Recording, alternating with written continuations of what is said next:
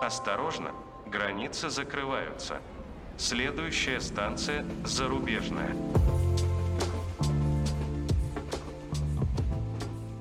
Всем привет! Это подкаст «Станция зарубежная» и его ведущие Вова и Даша. В этом выпуске у нас два гостя. Пара, Даша и Ваня, которого все друзья называют Нави. Они успели переехать в Грузию до начала массовой иммиграции. Ребята рассказали нам, каково это перевести всю свою жизнь, а именно двух котов и 400 килограмм вещей, а также как использовать демо-версию жизни в другой стране, чтобы убедиться, что хочется там остаться надолго. Ну и рассказали о самой Грузии. Кстати, я сам недавно переехал в Тбилиси Тбилиси, и мне тоже есть чем поделиться. А слушатели могут поделиться этим выпуском со своими друзьями, которые хотели бы переехать и ищут страну своей мечты. Мы делаем этот подкаст для них просто так, без какого-либо спонсорства, поэтому любое ваше поощрение, лайк, репост, комментарий помогут нам стать большими и известными. Спасибо. Привет, ребята. Привет. Привет. Расскажите, где вы сейчас и как давно вы переехали? Мы в чудесном городе Тбилиси. Переехали мы в начале февраля, но квартиру сняли на самом деле еще в декабре. Вот в ней мы и находимся. А почему решили? События подталкивали к форсированному переезду, поэтому мы вот перед Новым годом поехали в Грузию просто посмотреть, как она. Она оказалась выше всяческих ожиданий, и мы решили, что мы переезжаем. Вернулись в январе в начале, и в феврале уже были здесь. А почему вы поняли, что именно в декабре вы читали какие-то новости, или это просто совпало так? Я, в принципе, догадывался, что грядет война.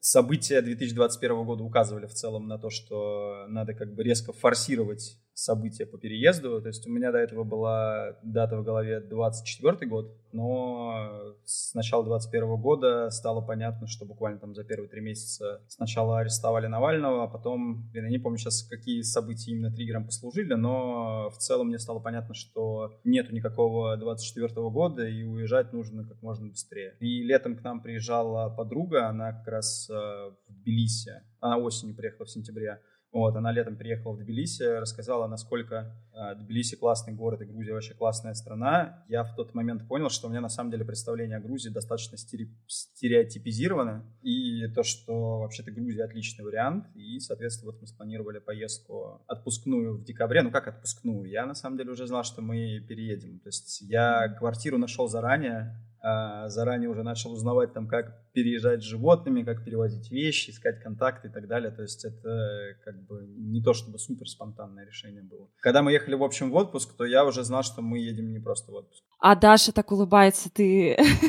э, уже знала про это? Нет, мы это обсуждали. И вернулась как раз наша подруга из Грузии. И где-то полгода назад, ну, до, ну, на тот момент, она взяла билет в один конец до Тбилиси. Ну, решила работать на удаленке, вот э, об этом договорилась. И так получилось, что нам подруга рассказала про Грузию, рассказала, как там жить. Мы поставили все плюсы и минусы, и показалось, что да, это отличное решение. Но я довольно тревожный человек, и мне так резко решиться на переезд было сложно именно в другую страну. По России я переезжала довольно часто. Как-то так получилось, что мы съездили, как я думала, в отпуск.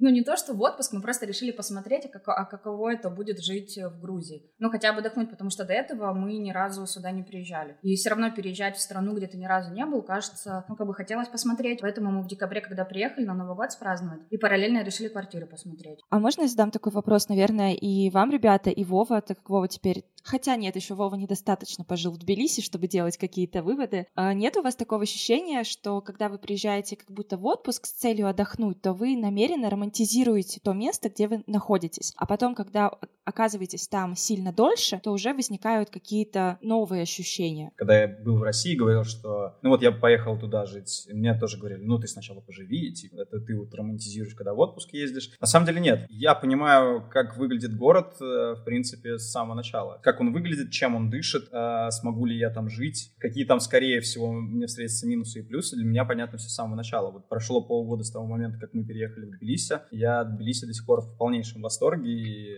это город, который мне нравится во много раз больше, чем Москва. Флер не спал. Просто город как бы заиграл новыми красками, скажем так, наоборот. Ну, кстати, у меня аналогично, да. Интересно, потому что когда ты приезжаешь как турист, ты не сталкиваешься с бытовыми трудностями. Например, в Тбилиси очень часто отключают воду, вырубают электричество. И когда ты приезжаешь как турист, ты с этим можешь не столкнуться. А когда ты приезжаешь работать, и ты не можешь работать, потому что у тебя нет интернета, нету света, или ты не можешь просто помыться, потому что весь день нет воды, это, ну, довольно большой дискомфорт, о котором ты изначально не знаешь. Я так скажу, для меня нету никаких проблем с, с отключением воды. Ну, то есть, да, конечно, это дискомфортно, его отключают здесь ну, на сутки, это не даже на сутки, часов 12, наверное, максимум. А с электричеством было пару раз, но мобильный интернет работает нормально. Ну, в общем, для меня это какие-то совершенно незначащие ничего мелочи.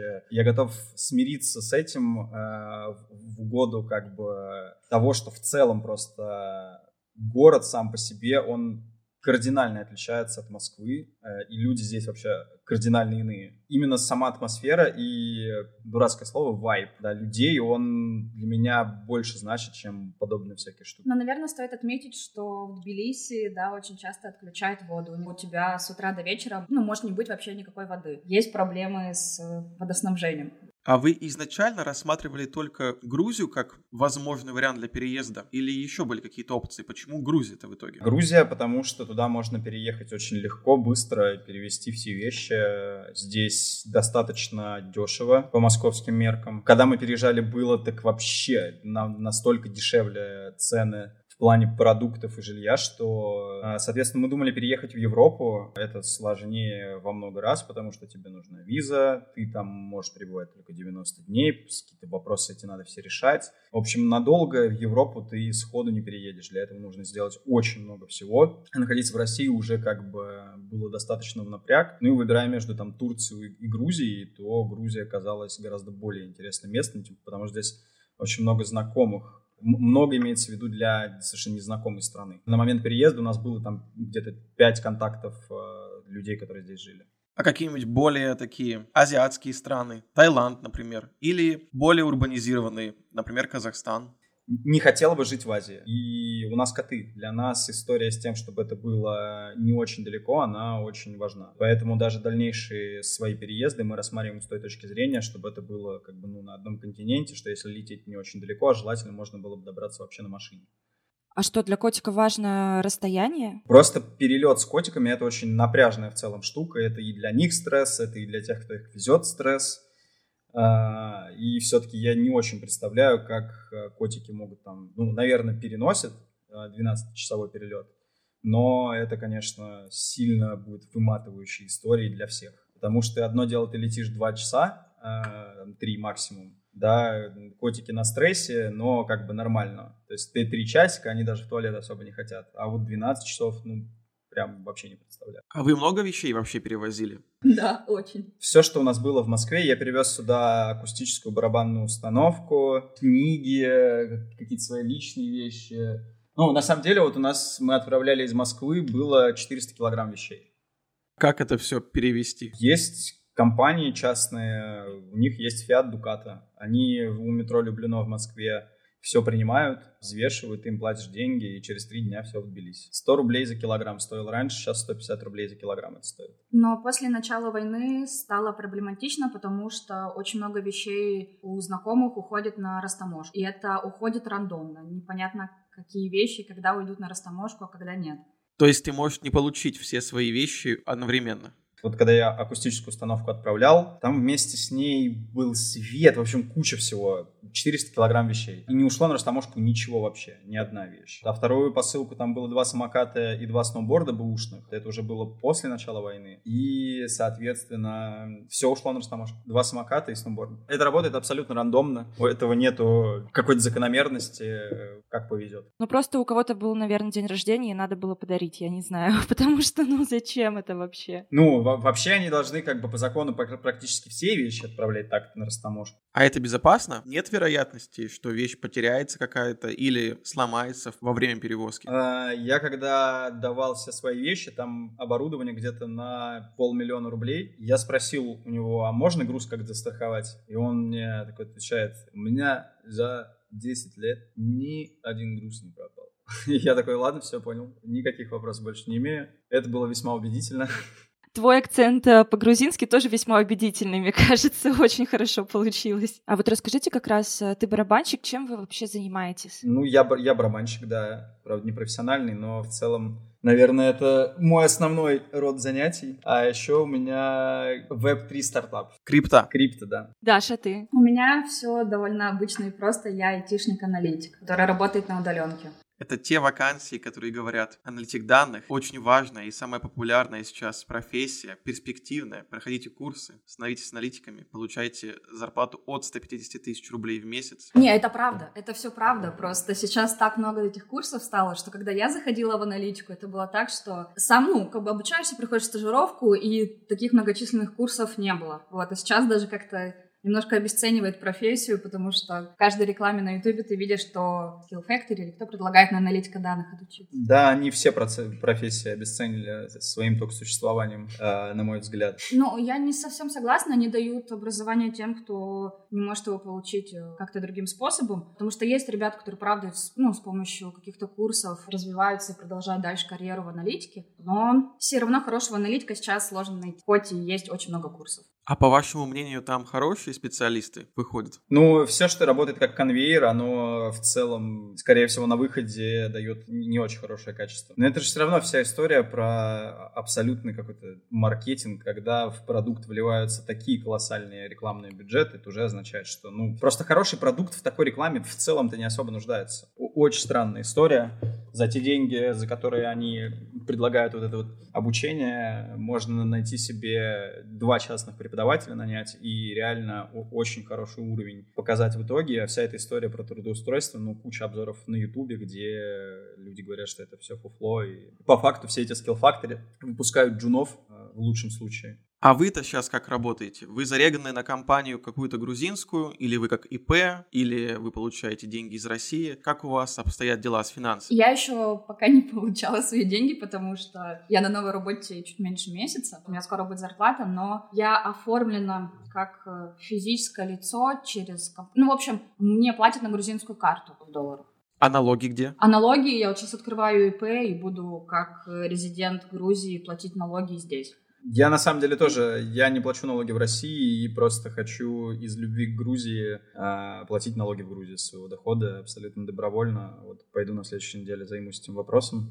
Вы расскажете вообще, какие условия открытия счетов в банке россиянам, белорусам, ну, эмигрантам? Какие нужны документы? Как часто отказывают? Мы открывали до войны. Я вообще открыл без каких-либо проблем. Пришел в TBC, дал паспорт. Мне через три дня дали карту. Нужен только паспорт, больше ничего не нужно. Даша тоже проскочила до войны. Она забрала свою карту, прям, по-моему, в день войны. Потом, после войны, ну, когда она только началась, э, русским просто стали отказывать. Э, русским и белорусам. Потом в Банку в Джорджии появилась бумажка, которую тебе нужно заполнить анкета, где ты подписывал, ставил свою подпись на утверждение о том, что Россия оккупант. Такую примерно анкету должен был заполнить, но там буквально через месяц э, все устаканилось и, в принципе, вернулось там каким-то плюс-минус довоенным историям, как бы у нас все друзья открыли карты, разные банки есть, там есть Кредо банк, он точно открывает, есть Liberty, Банк в Джорджии, TBC. В общем, открыть карту сейчас не проблема, нужен только паспорт и походить по банку. Я могу тоже поделиться своим опытом, просто было интересно узнать, как это прошло у вас. Но вот что я заметил, в Грузии есть два крупных банка, это TBC и Банк в Джорджия. В данный момент TBC, он выдает карты россиянам только в ларе и без возможности открыть счет в долларах и в любой другой иностранной валюте. Причем причем карта может использоваться только для платежей внутри страны. То есть ты не можешь оплачивать покупки в, на eBay, например, на каких-то иностранных сервисах. Ты можешь доставку оплачивать, коммунальные услуги, покупки каких-то местных вещей, но оплата в зарубежных интернет-магазинах не должна проходить. По крайней мере, так они говорят. Я не пробовал еще. И они, конечно, хотят от тебя получить какой-то договор об аренде жилья. И еще желательно, чтобы у тебя была работа в Грузии, либо ты, у тебя было какое-то ИП, но какая-то привязка материальная к стране. В банку в Джорджия, по-моему, требования схожие, насколько я понял. Я там не был, не открывал карточку, но вроде как там проще с валютными счетами. Самый классный вариант для получения карты это Кредо Банк. Это бывшая микрокредитная организация. Теперь они стали банком, и они выдают карточки, ну, практически всем и на всех валютах, и нету у них таких больших требований. То есть ты пришел, сказал, мне нужна карточка, показал им свой договор аренды, они тебе, как правило, ее дают. Хм. Еще я знаю, что у банков Джорджии есть какое-то отделение Соло банк, Мгм. вот, и там намного проще. Вот наши знакомые получали карты, но там какой-то оборот должен быть у тебя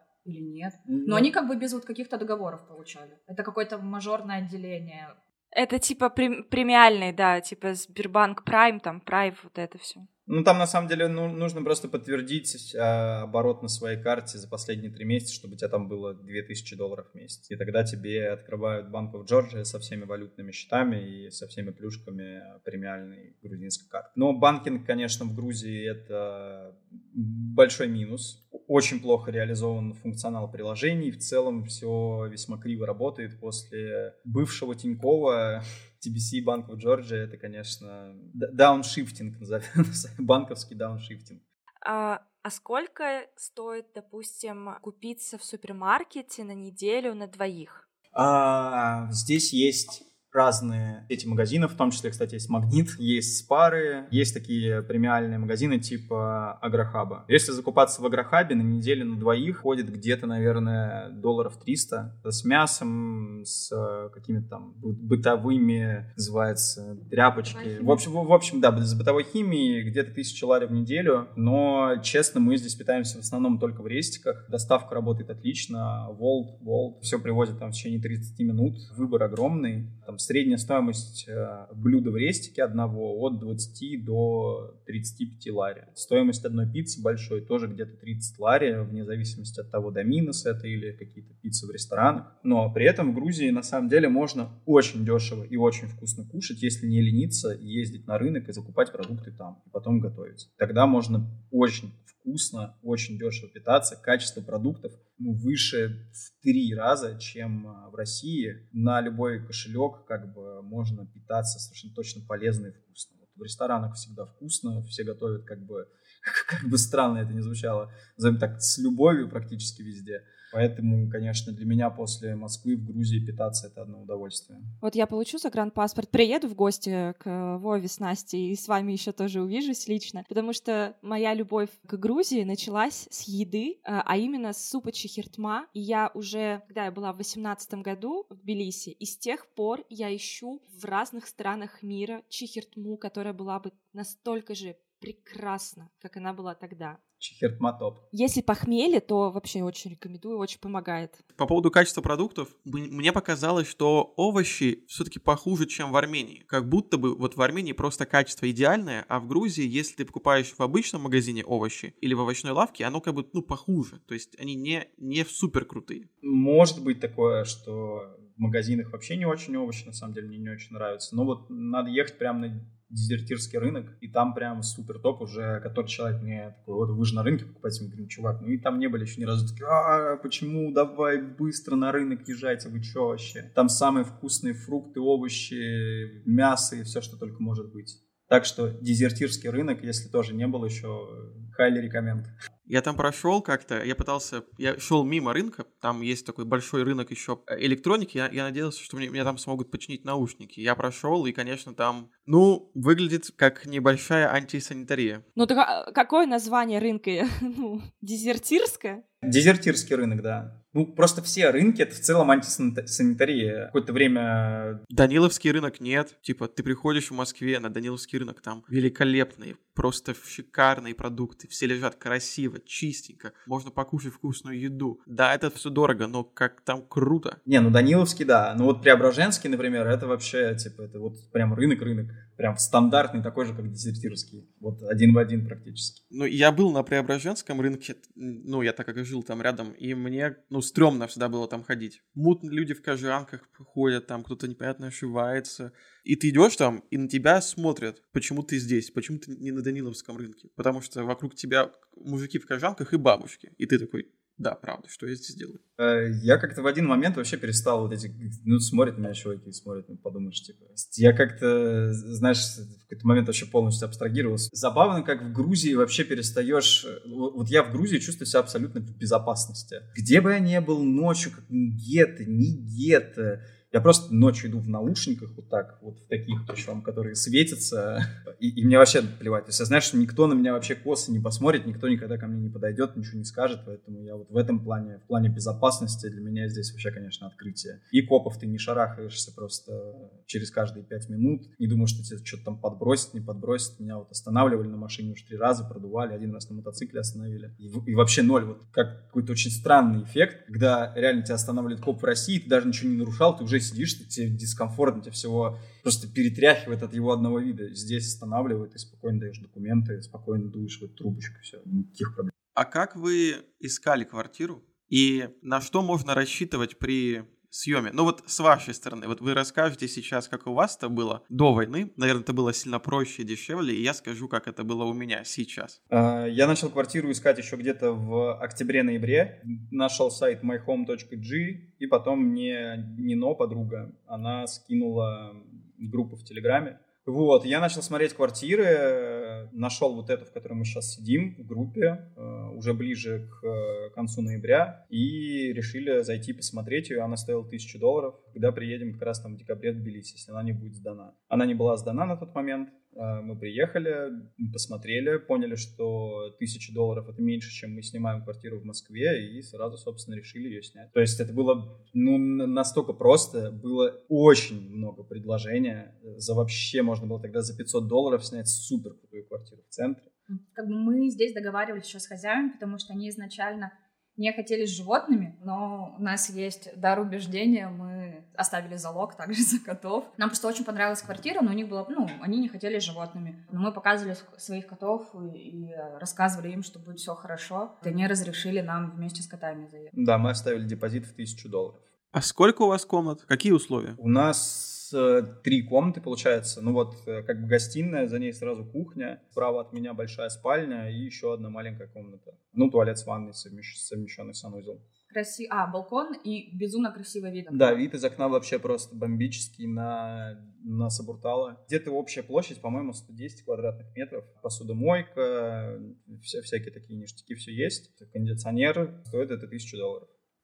Вам очень повезло, потому что сейчас цены, они изменились. Вот в районе, где вы снимаете, в Ваке, да, если я не ошибаюсь, там сейчас, мне кажется, такая квартира, она бы стоила полторы тысячи минимум. Сори, ну просто нужно еще понимать, что когда мы ее снимали до войны, ну, когда нам предлагали тысячу долларов, мы разговаривали и с местными, и вообще все говорили, что это очень большая цена для Грузии. То есть вот когда мы ее тысячу долларов еще снимали, то э, это еще тогда была ну, типа, да. гигантская цена за квартиру. Да, нам все просто говорили, вы чё, это для Грузии просто безумные деньги. Мы такие, типа, мы, мы, которые снимаем в Москве квартиру еще дороже, такие, ну ладно.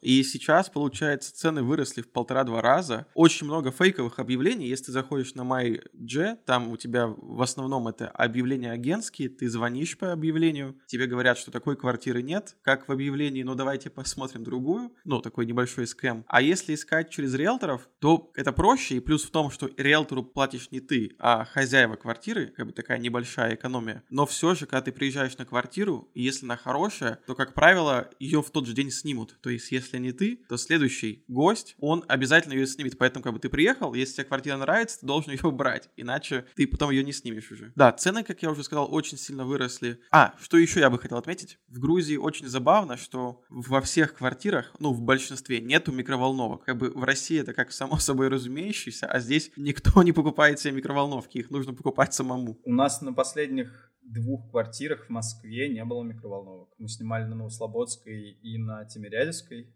И ни там, ни там не было микроволновой печи. И мы привыкли поэтому к этому уже. Ну как привыкли? Я на самом деле чуть страдаю, потому что греть еду в духовке не очень удобно. Но пока еще руки не дошли до того, чтобы купить микроволновку.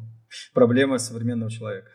А расскажите про своих котов. Как их зовут, какой породы, что вы делали для того, чтобы они хотя бы как-то комфортно плюс-минус переехали? То есть, может быть, есть какие-то таблетки специальные успока... успокаивающие. Я перевозила маленького котенка, но поездом, и мы ехали 16 часов. Он все время пищал, я не покупала на него билет, то есть я его еще скрывала от проводницы. Я была на верхней полке, это студенческие годы, я везла котенка родителям в подарок. Я, значит, закрылась простынкой, купила такой для котят, как это назвать, жилетку, чтобы шею не передавливала, а просто вот на все тело. Привязала там к той штуке, где полотенца обычно висят, ну, типа где-то вот э, как моя рука, чтобы в случае чего он не спрыгнул и, в общем, не повесился. И чтобы он постоянно э, спал, а не мяукал и не плакал, я что делала? Я кормила его котлетками, я заранее приготовила котлетки, и поила актимелькой. Он поест, ляжет спать, проснется, снова поест, ляжет спать. И так 16 часов. Не, у нас э, все попроще. 16 часов это очень, конечно, много. Все с котенком, мне кажется, еще более-менее, а со взрослым котом, конечно, фокус с котлетками, актимелькой вряд ли пройдет. У нас два кота. Усяж, он дворовый. Э, он пришел как-то ко мне. Я был в квартире, вот моя бывшая девушка выходила на работу, она открывает дверь, и там просто сидит котенок мяукает.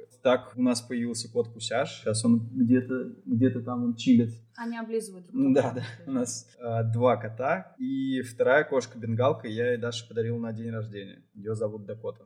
Блин, в Грузии очень любят котов. Их постоянно подкармливают в ресторанах, но мне кажется, что для них прям вообще дикий чил для бездомных кошечек. В Грузии вообще любят животных, только котов. Здесь и к собакам вообще свое отношение. Я, наверное, ни в одном городе, в котором был, не видел, чтобы так к собакам хорошо относились. Вот, они здесь все бродячие с э, бирками, то есть их все стерилизуют, и за ними идет там постоянное отслеживание. Причем это не только в Тбилиси, это на самом деле по всей Грузии. Бывает, да, встречаются собаки без э, вот этих клипсов на ушах, но мы были недавно в деревне в сторону России, и даже там просто деревушка чеченская, и даже там собаки ходят с клипсами на ушах. Здесь действительно за этим следят, и это очень здорово. Для меня тоже показатель, когда люди хорошо относятся к животным, это значит, что, скорее всего, у них с психикой коллективной более-менее в порядке дела обстоят. Я еще слышала историю, что когда здесь э, хотели отлавливать собак и убивать их, ну, короче, избавиться от бродячих собак, то грузи- грузины вышли на митинги против этого. Тогда начали всех бродячих собак, наоборот,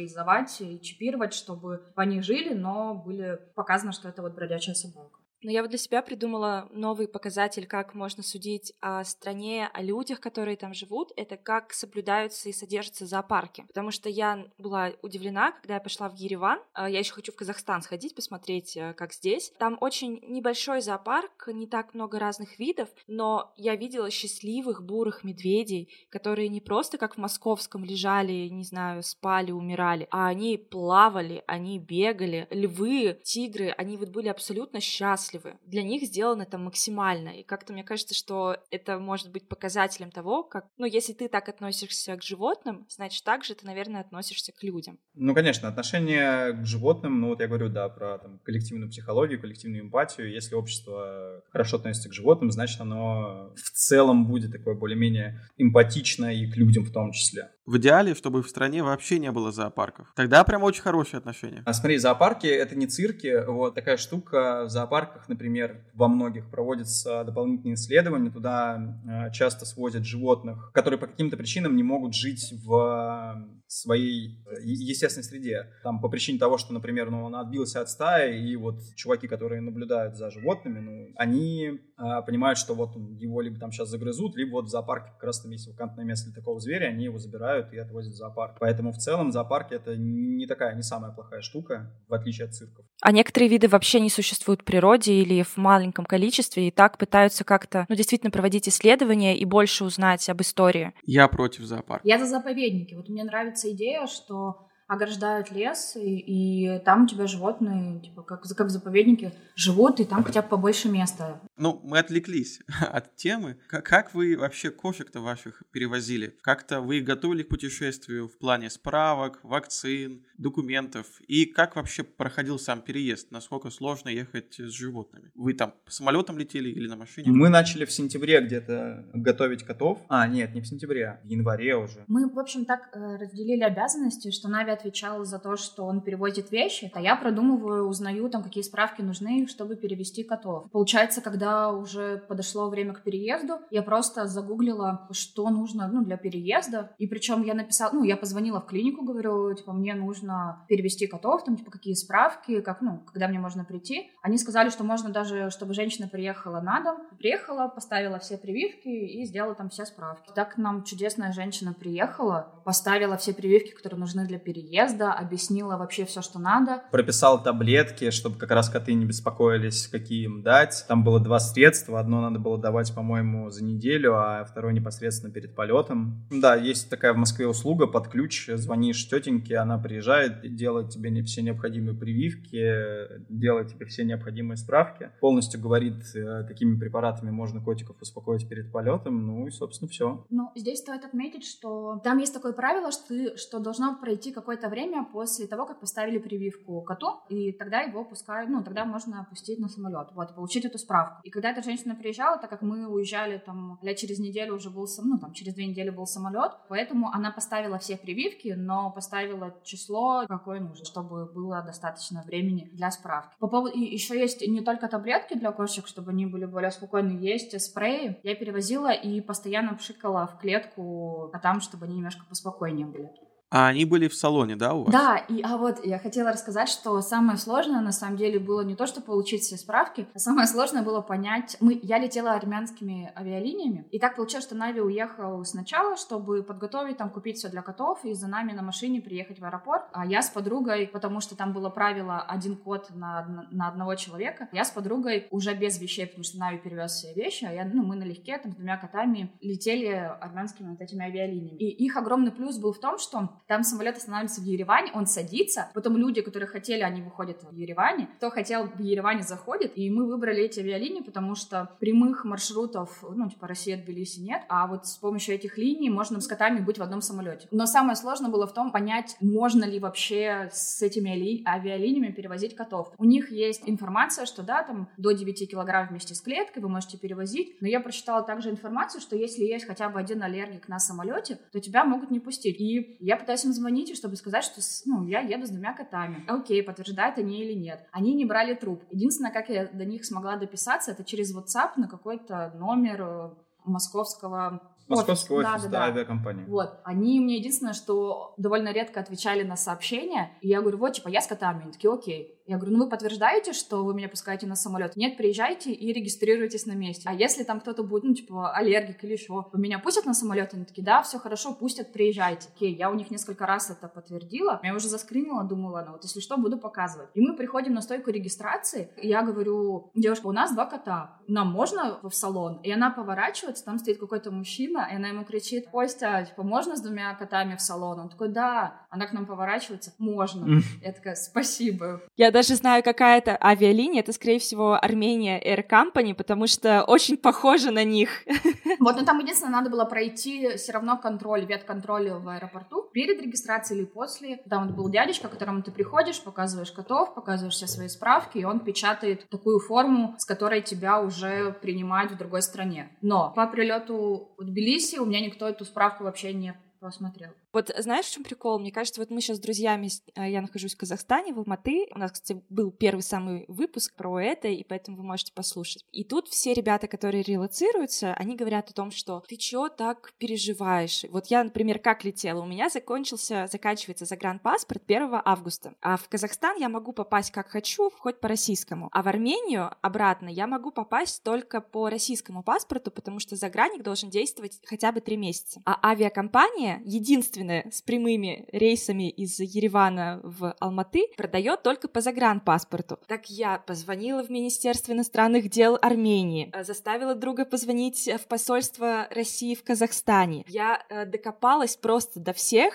Я просто думала, что меня там остановят, посадят в тюрягу, там еще что-то, потому что был случай похожий у моего друга. И я все это рассказываю, и мне все говорят, что ты паришься? Армения, Казахстан, Грузия, Узбекистан, и вот это все, вот это вот российская ваша ваше мышление, как вам сложно какую-то справку сделать, что нужно 100-500 согласований, бюрократия. Здесь это не работает. Типа вообще тут все на чили. Да.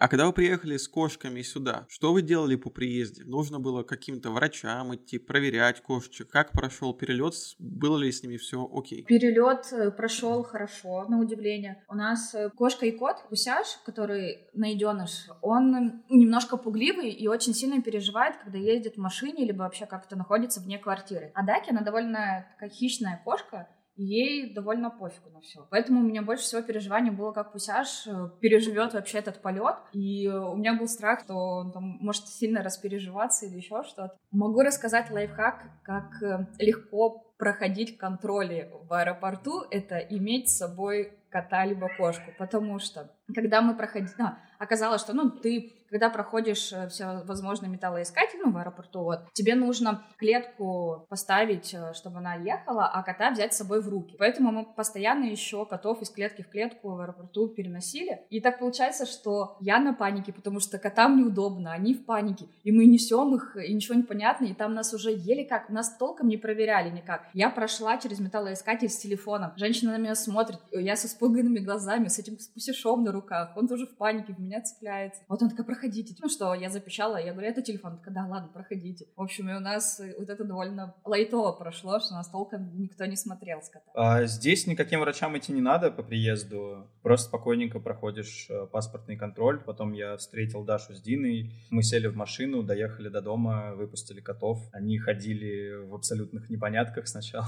Первые два дня такие, что вообще произошло, почему мы вдруг оказались на другой планете. И буквально три дня, и все, они освоились совершенно нормально, у них здесь пространство куча, они носятся как эти, у них здесь окна большие, птички, вообще они прям классно себя чувствуют, лучше, чем в Москве.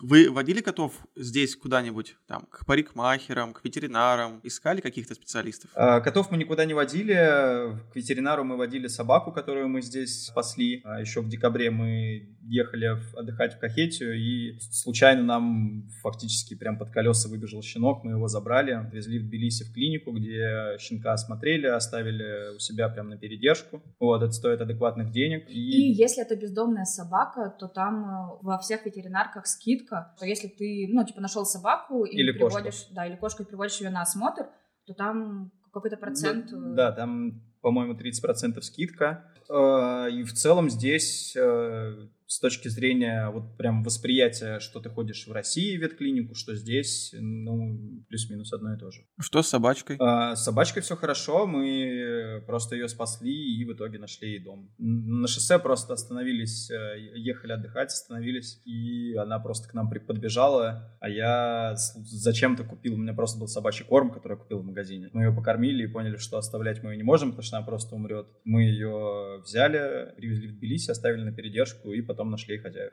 А вы, ты сказал, что вы ехали отдыхать на машине, а ты арендовал тачку? Тогда арендовал, да, сейчас у меня здесь две машины и мой. У тебя две машины здесь, своих, собственно? Да, одну, одна Дашина. А как вы их перевозили? Мы их здесь купили. Здесь э, цены на машины в 2-2,5 раза дешевле, чем в России. Перевозить сюда машину нет никакого смысла. О, расскажите, как купить здесь машину? Сколько вообще стоят машины? То, что ты, получается, не местный, это как-то какие-то есть ограничения? Или... Никаких сложностей нету. Если есть договор на аренду квартиры, ты заходишь на сайт myavto.g, находишь машину, которая нравится, встречаешься с человеком, если все окей, едешь с ним в город Руставе, где при тебе и при нем машину ставят на учет на тебя, все, ты отдаешь деньги и получаешь, в общем, ID-карту, где написано машины, что ты ее владелец. Тебе нужен только а, грузинский адрес и паспорт. Даже права не нужны. А стоимость? Ну, все машины по-разному стоят, но в целом здесь машины в 2-2,5 раза дешевле, чем в России. Ну, можешь привести пример? У меня BMW X5 2012 года,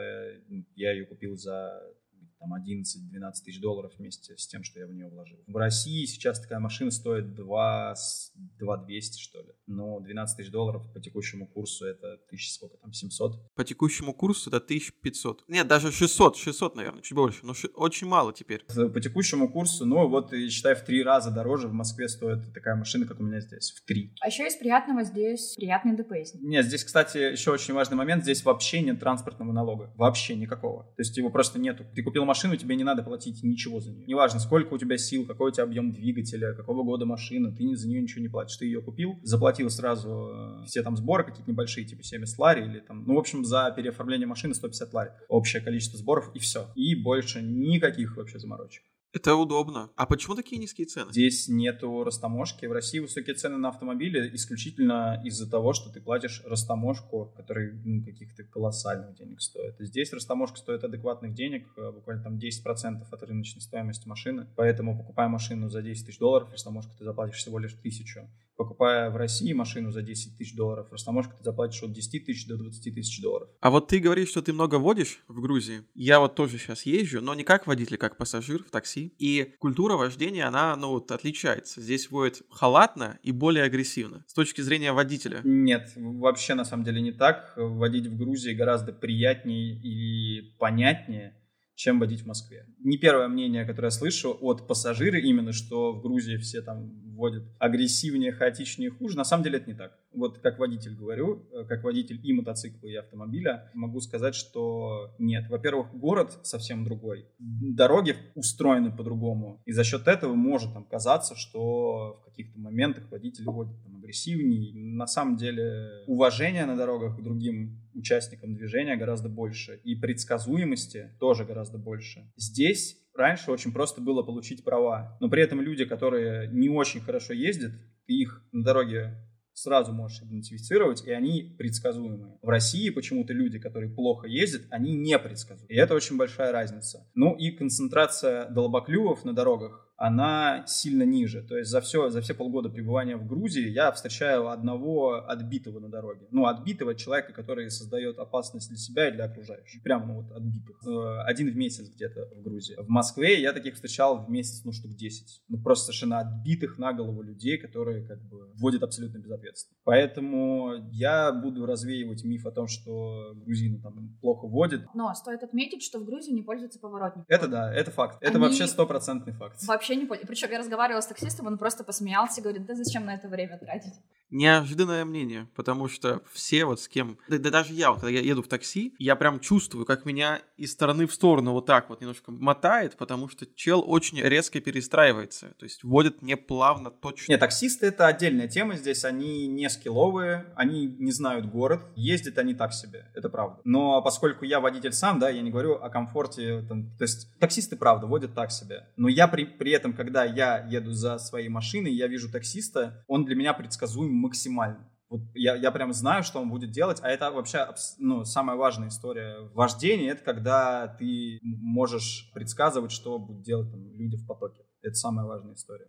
А вообще, насколько дорого водить? Потому что поездки по центру, вообще в целом поездки по Тбилиси, они довольно дешевые. У тебя там стоимость поездки начинается от 5-6 лари, что примерно там 120-150 рублей. И там, наверное, самая дорогая 500-600 рублей, что по московским меркам, ну, очень дешево. То есть большинство поездок, они 200 рублей стоят. Насколько я знаю, что бензин, ну или там, если у вас гибридная машина, какое-то другое топливо, оно стоит все-таки дороже, чем в России, и поэтому как будто бы ездить невыгодно на своем автомобиле. Насчет выгоды в целом на своем автомобиле ездить не очень выгодно, но глобально, если берешь себе гибрид, особо не чувствуешь то, что как это сильно дороже. Ну, то есть выходит ровно на именно топливо, выходят такие же расходы, как в Москве. Если брать машину типа как у меня, которая пятилитровая, то это, конечно, весьма больно кусается. 100 лари заправил, через два часа надо еще 100 лари заправлять. Поэтому да, лучше брать гибрид, но опять же, просто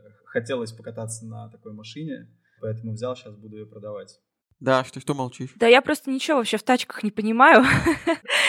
я знаю то, что да, э, бензин сейчас дорогой, поэтому все ездят на газу, он дешевле, и это все. И что водители такси не пристегиваются. Ни в, не знаю, как в Тбилиси, но ни в Ереване, ни в Алматы, ну, типа, никто вообще не пристегивается. Это не по-пацански. Такая вот эта вот русская тоже штука, когда ты пристегнулся, но убрал ремень, чтобы он не пищал. Либо ты вставляешь вот эту, э, какую-то такую штуку фиктивную, как будто бы ты пристегнулся. Заглушка, да-да-да, ремень. Они даже так не делают. Ну, то есть там просто ремней не существует в машинах, в которых я езжу. Ну, в каких-то есть исключения, но если я пристегиваюсь, то мне говорят, зачем вы это делаете? Не надо. Зачем вы пристегиваете сзади? Я такая, господи, ну я так привыкла в Москве.